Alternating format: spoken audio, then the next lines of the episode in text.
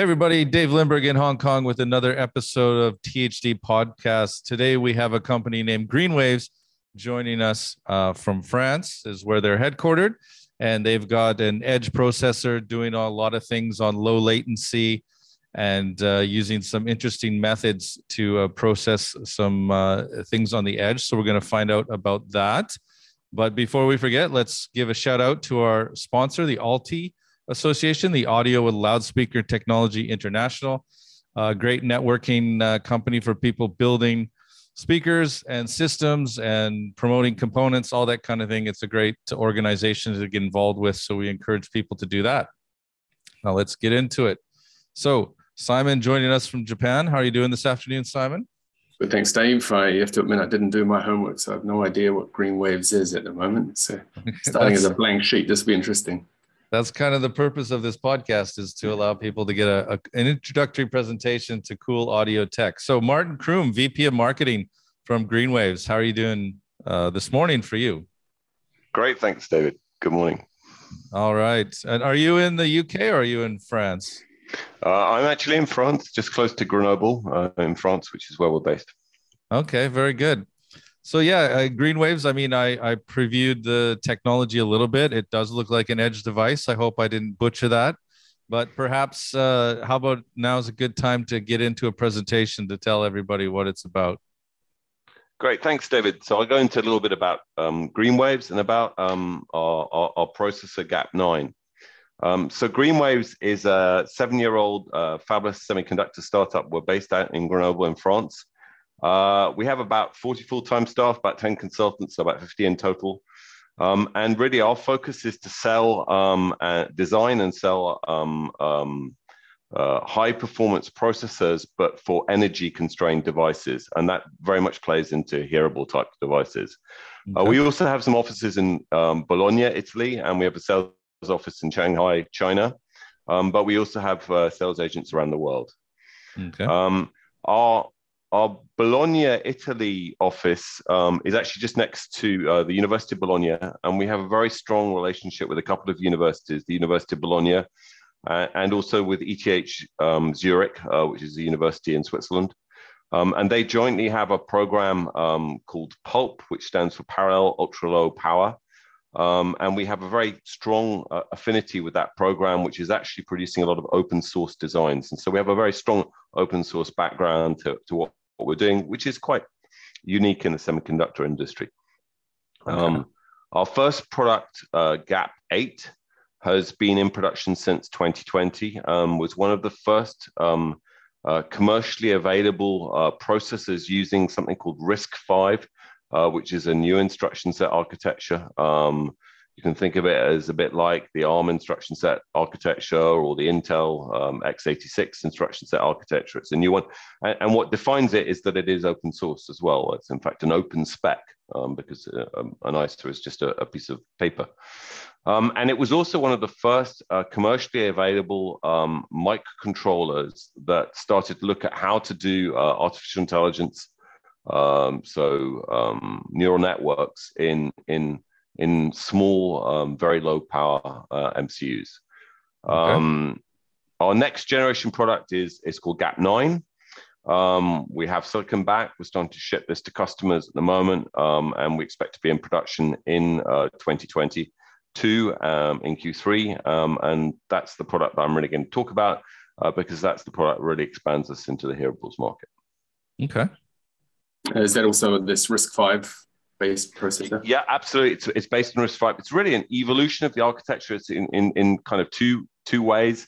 Uh, one, it's on a more advanced process from a semiconductor perspective. Uh, and secondly, there's a lot of architectural improvements. And there's also some really new stuff, um, particularly around audio and low latency audio. Um, does, that, so uh, does, that, does that RISC-V spec or, or, this instruction set, does that actually govern the physical uh, chip design? No, not at all. No, RISC-V is just basically, well, you could say that it, it, it, can actually cause a change in the way that you do the design because it's it, but it's really just what are the instructions that the processor will understand? What's the format of those instructions? Um, and then one thing which is unique about RISC-V is that RISC-V allows you to actually, firstly, RISC-V is very modular, um, has lots of different kind of um, um, sets of instructions which are optional. Um, and the, the spec itself um, explains how to kind of switch on and switch off, you know, say what you have actually implemented of those optional specs. Um, it goes one step further, which is you can also add your own instructions in again in a standardized way that the um, you know that the runtime platform can query and understand about the processor. Mm. Um, and that means that you can have a very modular compiler architecture, which allows you to kind of switch on and switch off these different instruction sets.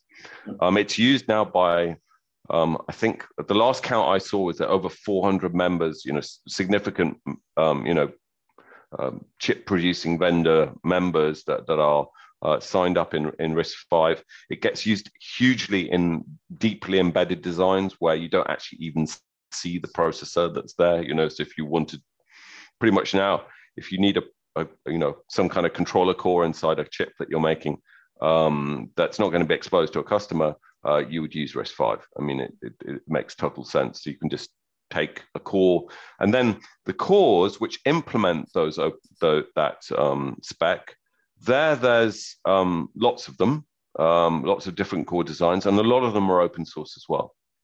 Um, and and the one that we use comes out of this Pulp program um, and um, is is open source. Um, um, has also actually been taken up by uh, something called the Open Hardware Group, which is also kind of doing a lot of verification work around that core um, uh, and improving the quality of the core. Um, and that's really the advantage of this open source stuff is that all of these eyes go onto the same thing. You know, it's the same thing with, with open source software. You know, you get lots of different eyes looking at the same piece of software. So the quality is greatly improved. Mm. And, and also the second thing, which is very interesting is, is that an ISA is essentially as good as the tools that are around it. Yep. So um, if there's a lot of companies using an ISA, then you start to get a lot of traction around the tools, and that makes the tools good. Yep. Does the uh, just because you uh, we're on top of the open source aspect of it, is, is there is there a factor that you uh, insulated from patent wars type of problems with open source? Um, well, I mean, if you think about what a semiconductor company is doing, it's always doing a certain amount of integration of different, um, you know, portions there. So, I mean, there's that. That's always a there's always this problem of of, of a potential uh, lawsuit around that. Yeah. I mean, there's been a lot of discussion around that. Um, I'm not sure it makes it more risky. Quite yeah. frankly, yeah. I'm not sure it in- increases the risk. Okay. Okay. Um, so our markets um, generally um, with GAP 9 are really around kind of three different subjects, which is low latency DSP, so kind of digital signal processing on signals which are sample by sample, um, which require extremely low latency processing. So you can think of things like um, ANC as being classic thing that requires that. Um, and then kind of general digital signal processing algorithms. So general kind of either um, frequency domain, time domain, um, digital signal processing, combined with neural network loads, and and potentially also some traditional machine learning. Um, we can we can support that as well, but but but generally that's kind of what we see, and and inside products which are range from IoT devices. So that's a very broad IoT is a very broad. Um, statement, but it can go everything from kind of intelligent sensors, which are interpreting richer data like camera images, uh, radar, human signals, things like that, to kind of you know doorbells or something of that sort, some more sort of IoT product. Um, then through wearables, so things like smart glasses, um, particularly um, you know um, not so much the very high data rate, you know, kind of smart glasses with with um, video stuff happening, um, but more, um, you know, things which are, need to be more power efficient. Um, and then um, uh, hearable products, so everything from earbuds to professional audio to headsets uh, to professional things which need to, you know, do very deep noise suppression and all that kind of stuff. And then within that, we're doing, you know, a number of different things which kind of combine these technologies together. So either you know kind of pure NN things like you know data interpretation like scene detection, um, object detection, face voice ID, um, but then also things like transformation, things like denoising and effects and so on. And then through things which are more hybrid, you know, like they're a mix of, of kind of traditional DSP or low latency DSP and NN like like um, perhaps having an ANC system which is steered or adapted by um, a neural network. Um, uh, or using beamforming with neural network technology, which which has which has been greatly explored, and then kind of pure DSP things like spatial audio, and all of these trying to run them as efficiently as possible, but also giving a large range of flexibility to the person developing these algorithms. Mm. Um, so if I kind of like summarize GAP9 in a nutshell, it's basically a combination of these things. So it's it's three kind of processing tasks, uh, real time, uh, streamed, autonomous time domain digital signal processing. And there we have something which we, we call a smart filtering unit, which is a quite unique IP developed by us uh, that's inside the chip, which does that um, and, and, does a great job of, of, providing a large amount of flexibility in that task. Um, then uh, a general sig digital signal processing, and there we use something that we call a cluster, and I'm going to go into a little bit more about what that is. Um, mixed then with highly flexible neural network processing. So there we have the cluster, which we also use, and also a neural network accelerator that we call NE16. Um, all of this done at extra low power, so really focused on energy constrained devices. So we're not consuming watts, we're not consuming hundreds of milliwatts, we're consuming uh, single digit um, milliwatts or maybe two digits in milliwatts down to you know um, tens or hundreds of microwatts. Um, and then really flexible and really as easy to program as we can make it. Obviously an mcu is you know embedded processor is is is, is always going to be a challenge to pro- program but but we try and make the design as homogeneous as possible to make it possible to um, you know really have a fast time to uh, being able to, to, to program the thing. Um, and then all in a, a, very small component that can fit into these kind of devices. So it's a 3.7 by 3.7 millimeter WLCSP package, which can be um, integrated into these kind of hearable devices. Okay. So here I'm kind of like diving into deep architectural stuff, but I'll try and keep it quite high level. Um, basically gap9 is kind of like a, a, combination of two things. On the left hand side it's kind of like an mcu um, uh, there's a core which we call a fabric controller. As i said these are all risc-v based. Um, so we've enhanced the risc-v isa uh, with a number of things very specific to our kind of workload. Um, so that includes things like dsp type operations so things like um, hardware loops um, saturation, max, clipping operations, all of these kind of things. Uh, then we include a bit manipulation engine inside each of the cores, so we can do things like bit shuffles and pop counts and so on and so forth, uh, which is very useful for a lot of algorithms. Um, and then we have a lightweight vector unit, which is inside each core. Um, so that can process 8-bit or 16-bit vectors. Um, and then finally, in GAP9, and this is uh, an evolution versus GAP8, uh, we include something which we call trans-precisional floating point unit. And so this is a floating point unit that can handle 32-bit um, floats, but also 16-bit floats, so IEEE 16, and also bfloat 16, which is a format that's heavily used inside the neural network world uh, because it it it, it um, keeps the um, exponent of the float 32. So the, the range is actually the same, more or less the same as a float 32, but obviously losing a lot of precision because you've only got 16 bits. Um, so the, the, the mantissa is much, much, much shorter, but the exponent is maintained in terms of its range. Um, that's then combined with a memory area um, with um, you know RAM and flash. Uh, what's in fact EM RAM, so it's a flash equivalent, um, so non-volatile equivalent, um, and then combined with a very smart peripheral controller that essentially can do a lot of things autonomously in terms of managing peripherals uh, and manages um, DMA channels per peripheral. In fact, the, the peripherals almost manage their DMA channels themselves. Then we have a very rich set of um, um, um interfaces, including um, uh, an audio interface, in fact, three serial audio interfaces with up to 48 channels, uh, total uh, TDM channels coming in through those interfaces. With master slave capability, lots of clocking options, and so on and so forth. Um, and then also per audio SAI interface, we have three PDM in and one PDM out per interface. So there's a lot of audio um, input and output capability there. There's also, as you can see, camera interfaces, which can be uh, integrated for external cameras as well. Mm-hmm. Um, the the this this peripheral controller we call this a micro DMA because it's kind of like a programmable DMA unit, but it goes a bit further than that because it can also actually do kind of transformation of information on the fly. And one of the things that's located inside that micro DMA is what we call the smart filtering unit. So it's really close to the interfaces. So actually, the smart filtering unit can autonomously process interface to interface. So you can take something in over a PDM interface, for example, decode it, sample by sample process it the moment the sample arrives and send that process sample out over another PDM interface, uh, PDM output.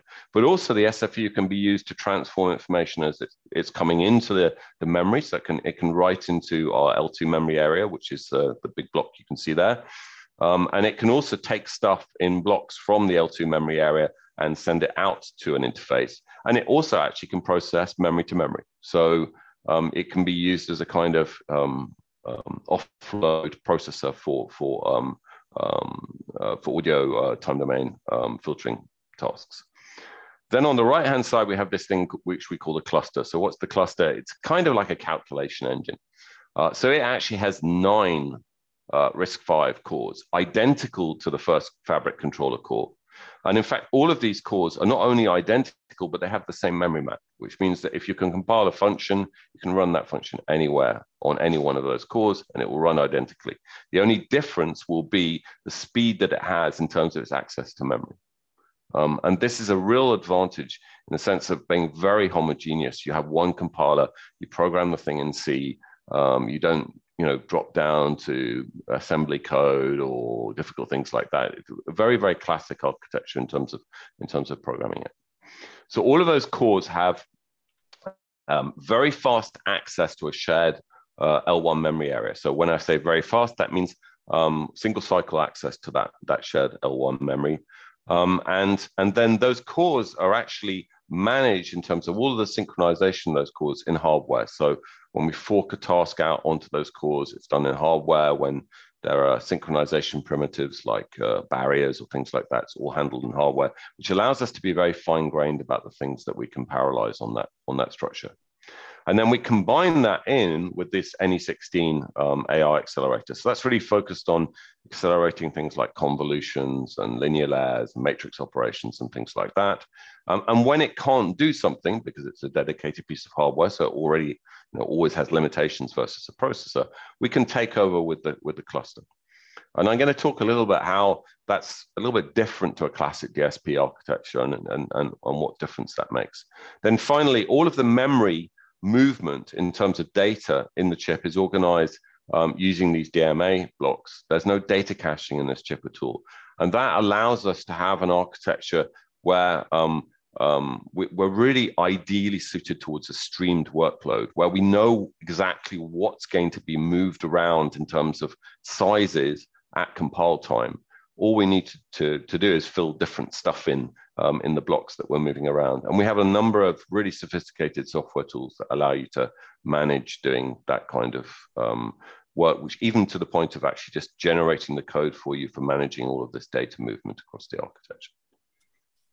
Okay. So this um the uh, just a quick question, if, if you don't mind, just going back one slide for a second. Yeah. Um, you're talking about the SFU can uh, do perform some operations on memory, so passing through the DMA channels. Yeah. Uh, what, uh, up to what point? I mean, what are we talking about? At what point does it become a uh, main processor job as opposed to an SFU job? The SFU is really optimized. Well, I'm, I'm, going to talk a little bit about the SFU on the next slide, but but okay. the SFU is really optimized around um, processing sample by sample audio filters. So okay. think of biquads and FIRs and things like you know that kind of stuff.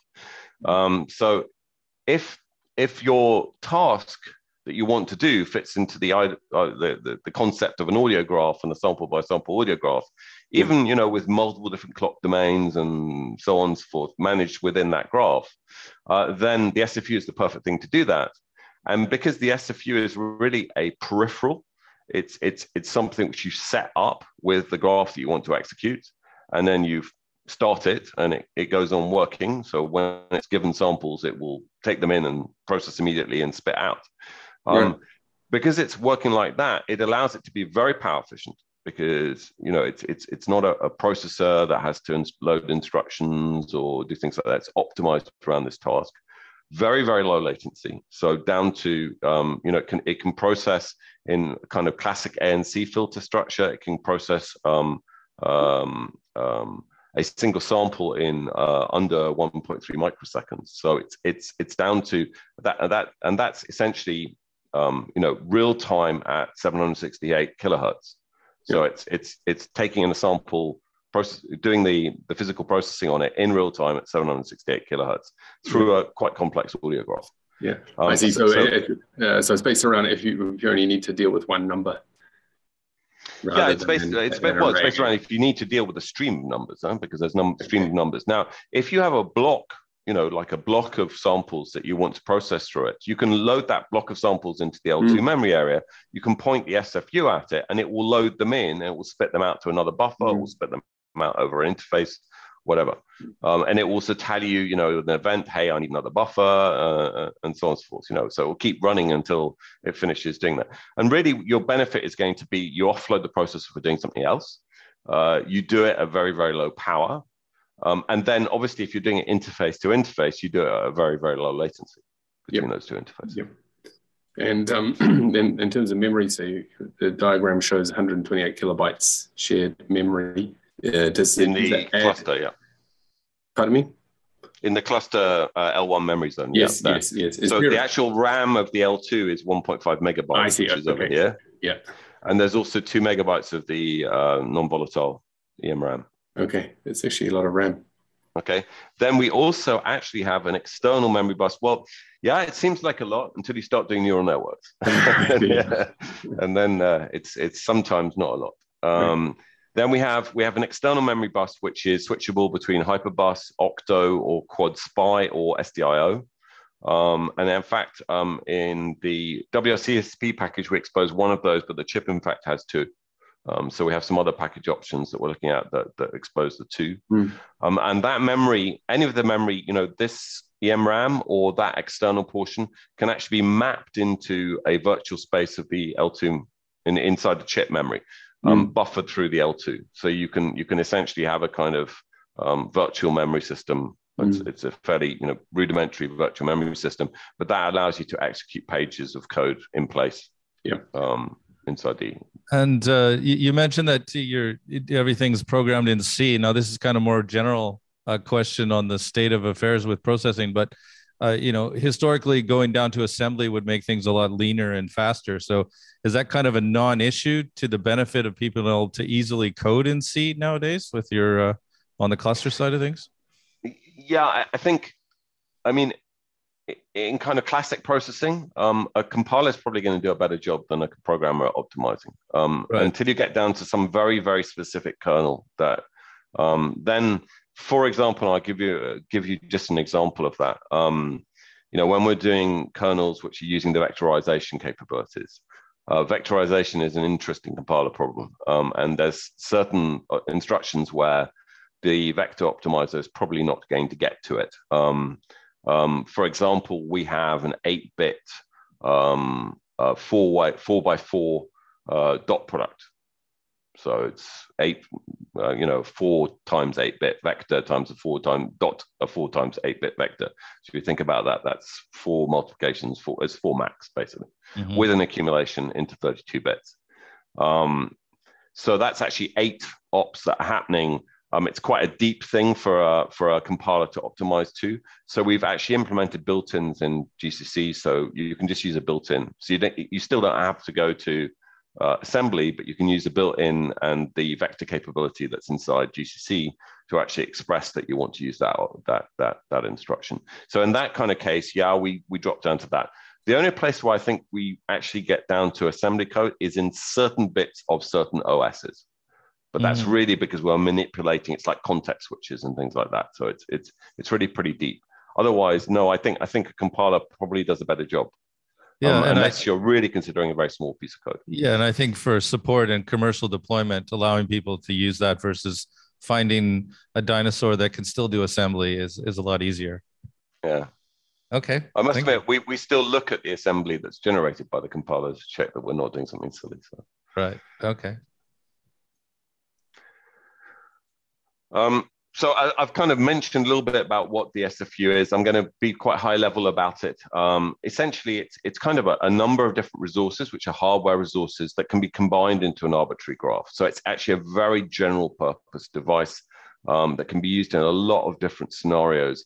The really what we designed it around was was ANC, um, and there it delivers both excellent structural latency and excellent power consumption um, and complete determinism. So it, it can it can run between two interfaces without being disturbing disturbed by anything else happening on the chip. Very good observability, so you can observe all the points in the graph. Um, but it can be used for loads of other things, and people are already starting to explore how it can be used for things like heavy duty filtering, for sound spatialization, for effects, for things like that. And one of the interesting things is that it's dynamically reconfigurable on the fly. So you can actually have multiple graphs running in this but also on an individual graph, you can reconfigure the coefficients um, without stopping the graph um, with a number of different um, strategies to do that, to avoid glitching. Um, and that provides a very interesting idea of combining this with neural networks. So I'm going to talk a little bit about you know, how you combine, say, a classical sample by sample filtering structure uh, with a neural network. Okay. Um, just to explain the cluster in terms of parallelization a bit, and, and what's the difference between you know kind of a classic um, SIMD type um, you know approach. The cluster is lots of cores, right? But they have free running program counters, so they each of the core is, is running on its own, um, and the only synchronization that's going on is handled in hardware. So we can we can synchronize very, very, very um, at a very fine grained level. What does that mean? Well, it means that when we fork something out onto all eight cores, we can do it in under four cycles. Um, when one of the cores perhaps has finished what it's doing, hits a barrier, um, which is kind of synchronization primitive, then one cycle later it's clock gated. When all of the cores hit that in that barrier group, hit that barrier, one cycle later they're already started started up and, and, and running again. And that's really important to get the fundamental thing that we're searching for with parallelization, which is speed up. How, how much faster can we go? But yeah. the interesting thing is we don't use that speed to actually go faster. What we use okay. that speed to do is return the is reduce the clock speed of the of, of the processor, which in turn allows us to reduce the core voltage, the and that okay. gives us a quadratic benefit in in energy. Um, so we use dynamic frequency and voltage switching heavily inside the chip, so you can you can dynamically change the core voltages and in multiple different domains. For example, when you're not using the cluster, you switch it off entirely, and it's not consuming. Um, the other nice thing about having these free running cores is that you can you can have a number of different approaches to parallelization. So, for example, if you have something like um, a biquad filter, where essentially you know the next step depends on the step before, uh, well, it's clearly not something you can just like split the data up and set a core to, you know, working on separated data. Mm-hmm. Um, there we can start using kind of pipeline structures um, where essentially the cores have a lightweight semaphore implemented in hardware um, that essentially is synchronizing them and you kind of pipe stuff through the cores. Each one's the first one handles the first sample and then it's passed to the second core, which does something else to it and, and so on and so forth. Um, and obviously you can mix these together. So you get really powerful structures that you can bring in terms of um, um, uh, you know benefit here. Okay. Um, what would be the this, advantage of that pipelining? So essentially, um, if you have something where the next step depends on the previous step, then you cannot you cannot use the divide and conquer approach to to yep. parallelizing it, right? Um, but what you can do is you can pipeline it.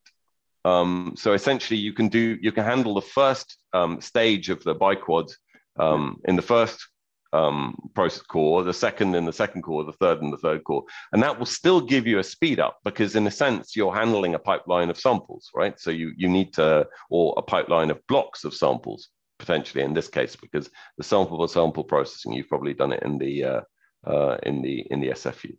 And um, um, so, oh, I'm curious how how uh, what makes that faster than a single core just running these uh, operations in sequence? Because because essentially your your um uh, if you were a single core, you'd be in a loop handling each stage of your biquad, right? Yep. Uh, cascade. If you if you if you're yep. if you're in a single process, then you'll loop around, right? Oh yeah, I got you. Yeah, your loop is expanded onto the cores. Yeah. Yep. Yep. Hmm. Okay. Um, and and that's very different to the classic DSP approach. Um, I mean, the classic DSP approach, you know, has kind of VLIW approach where you you you um, you try and let the compiler schedule um, parallel instructions, okay, and then put that all into one big long instruction word, which is loaded and then executes. But that assumes that the compiler can fill that instruction word, um, which is often not the case. So it's often the case that there's there's not 100% efficiency there. Whereas with the cluster, these these um, synchronized but free running cores, um, it's it's it's much easier to to schedule stuff onto them. And if they get desynchronized, actually there's a benefit in that. Um, if those things get desynchronized, then probably they're going to access the memory with a different pattern, which, and in fact, the way that the memory architecture works tends to desynchronize them. Um, so you get much, much better cycle um, power efficiency um, uh, doing that. And um, we've we've we've done some tests. We have a um, um, a an implementation of the LC3 codec, which we did from from the specification, um, and uh, this we've we've implemented on the cluster. So we've parallelized it. Uh, we've done a parallel implementation of it, which we release out to our customers open source. And um, we've compared that with, with um, a classic DSP architecture running uh, that uh, LC3 codec. And we, and we come to figures which show us um, using two times less cycles and three times less power per operation, uh, giving an overall benefit of six times less energy running that, that LC3 codec inside mm. the, the cluster. And then we combine that, as I said, with this NE16, uh, tightly cooperating with it. So when there's something the NE16 can't do, the cluster does it. When something the NE16 can do, which can reduce the energy of doing you know the big filter operations, then we use the NE16. And then finally combining that with the smart filtering unit and its processing capability, um, which which is a very high precision sample by sample processing capability. Again, all of this is kind of parallel processing capability that's all out gives you a huge amount of, of, of um, processing power that you can apply to the problem. Um, that isn't something you're going to apply all the time because otherwise you'd be draining the battery. But but what it does give you is some some some ability to accelerate. You know, to have some room on the accelerator pedal, so that when you have multiple simultaneous real-time things that need to be happening, and you have a kind of peak point, which is very awkward for you to manage from an engineering perspective, you have the power to be able to just power through that essentially. Um, uh, and that makes the engineering of this kind of, you know, hearable product much, much easier. Hmm. Okay. Um, so, so the most interesting thing for me is is what our partners do with this. You know, so what gets done uh, uh, with Gap9, um, and um, you know, we're a processor company. We're not a software company. Uh, we do a lot of software, like most processor mm-hmm. companies, because we do a lot of tools uh, to allow our process to be used efficiently. Um, but but but really, fundamentally, our, our, our, we're not experts in spatial audio. We're not experts in ANC. So we, we reach out to partners that that that, that are, um, and uh, they work with us to uh, port their stuff on, onto Gap9. Um, so we've got a number. I'm not going to go through them in, in, in great detail, but but a number of partners that have been doing great things with, with Gap9. Uh, one, Iden Audio, uh, um, um, they're, they're doing uh, work on spatial audio, so uh, rendering real-time um, um, spatial audio using um, um, an IMU to track head um, uh, movements um, in real time and then re-rendering the audio in real, um, in, in, real time. Um, so that's a kind of example of, of one of the things that can be done on, on these kind of platforms. Um, a partner, Orosound, based out in France, um, uh, they're doing a number of different things. Um, um ANC um, with AI-based um, steering of the ANC. Uh, they're also doing work on AI uh, noise reduction and and and really working on you know these kind of like really low power consumption signal improvement uh, architectures. Um, then we have we have a company called Segotia. Um, uh, they're doing doing a very interesting um, thing using Gap9. Uh, they've already ported one element of this. Um, this is essentially a, a, technology where they're they're cross correlating uh, brain signals, so EEG signals, uh, mm-hmm. to uh, separated audio. So you separate um, some speakers in audio. Um, so obviously you, you, do some kind of beamforming to separate those. And then they have a, a technique which allows them to use a neural network to um, figure out from those, from your brain waves, which of those separated audio signals you're actually trying to listen to. Uh, and obviously from that, then allowing you to enhance that. Um, oh, so this is a great example of, of using neural networks and a combination of neural networks and sound processing to uh, um, process stuff. That's amazing. Like the old Beatles recordings, you could find out which channel people are focusing on.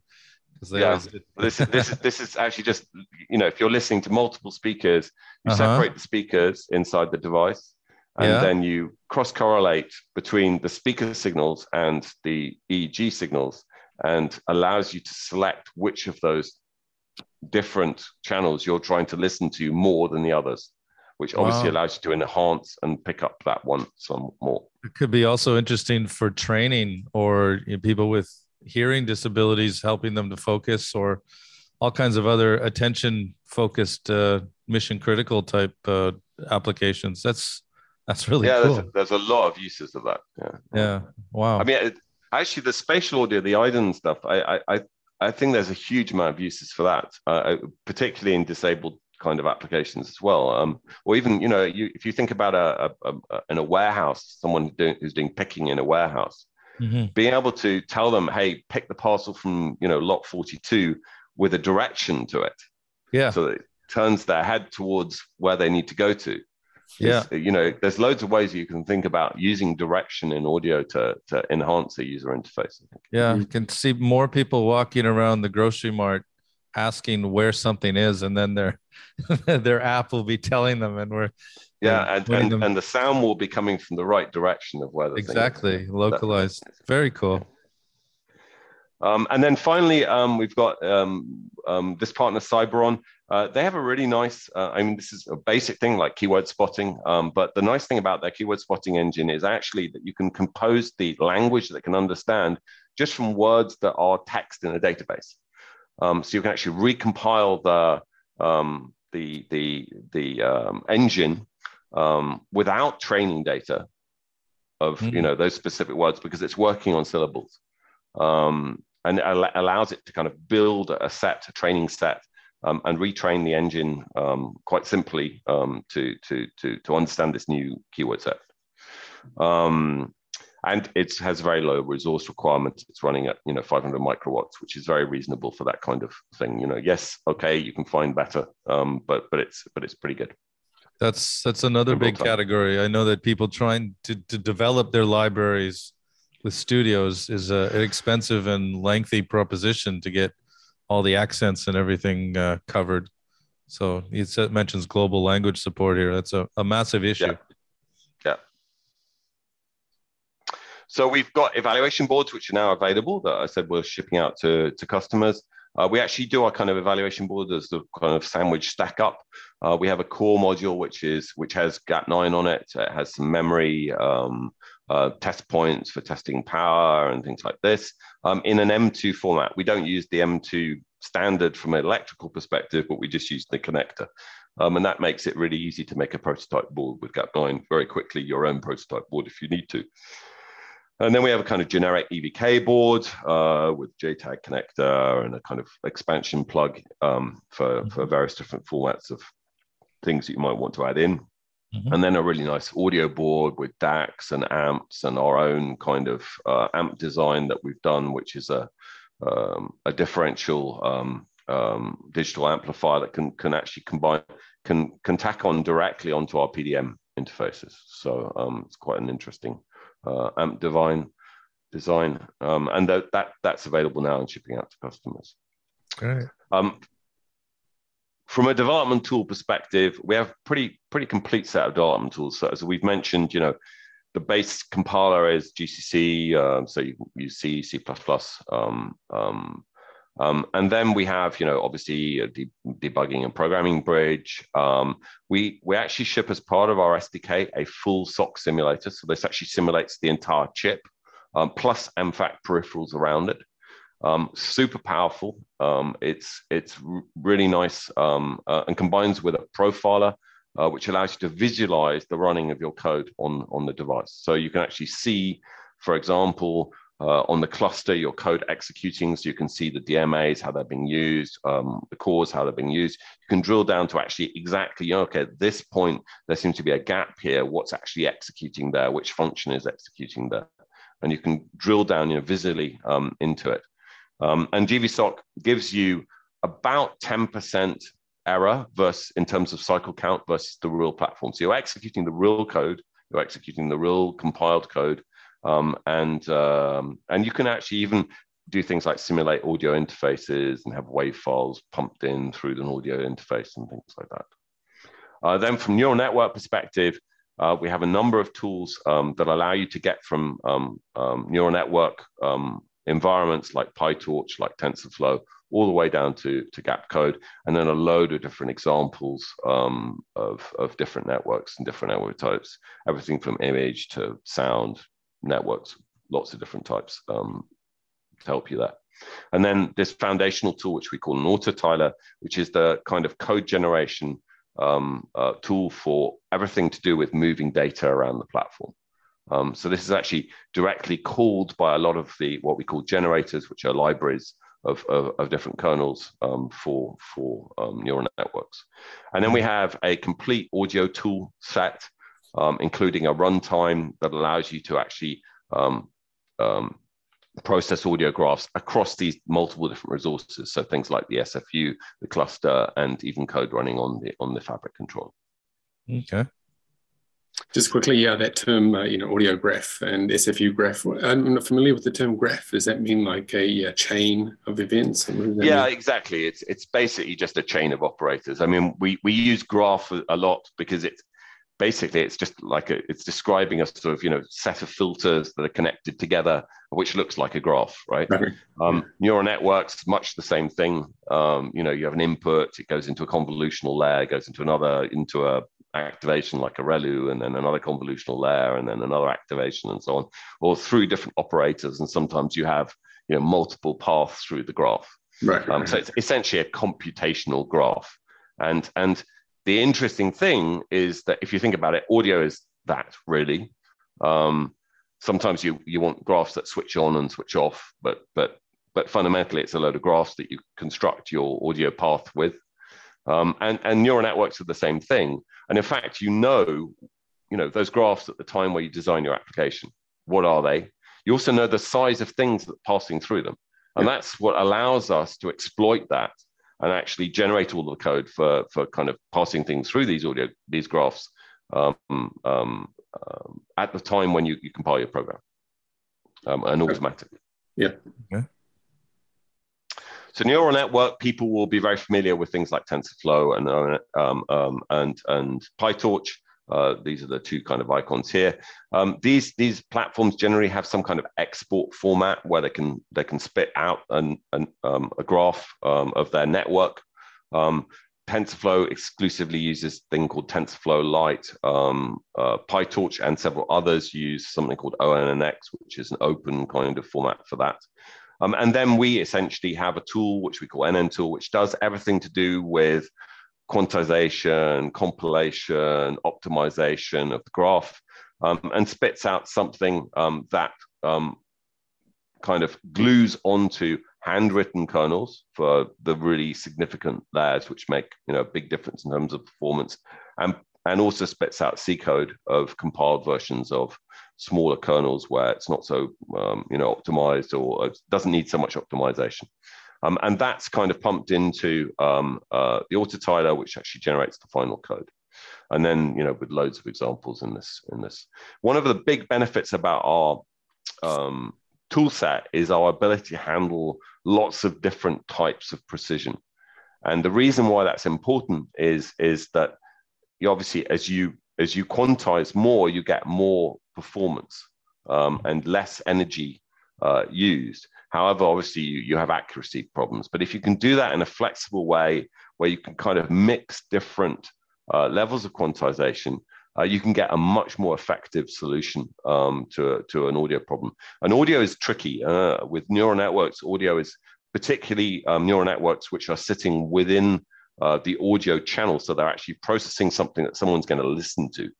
Uh, that's obviously much, much more challenging uh, than processing something and coming out with some kind of decision. I'm in a bus or I'm in a cafe or something like that, where, where it doesn't really matter. You're not going to transform the audio for the listener.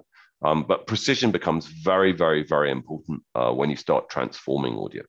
Mm.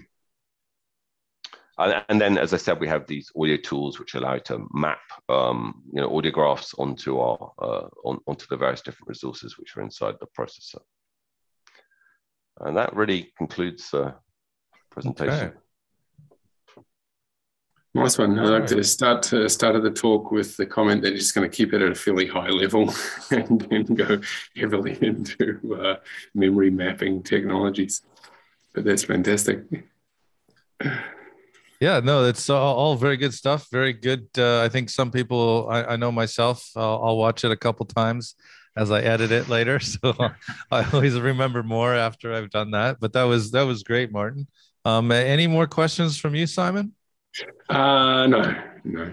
No. Okay. So everybody watching, we'll put the uh, the details how to get a hold of Greenwaves uh, in the description below, and of course, encourage everybody to like, subscribe, and share. And uh, yeah, so Martin Croome, thank you so much for joining us today. Um, we appreciate your thank time. You. Okay. Bye, everybody. Goodbye.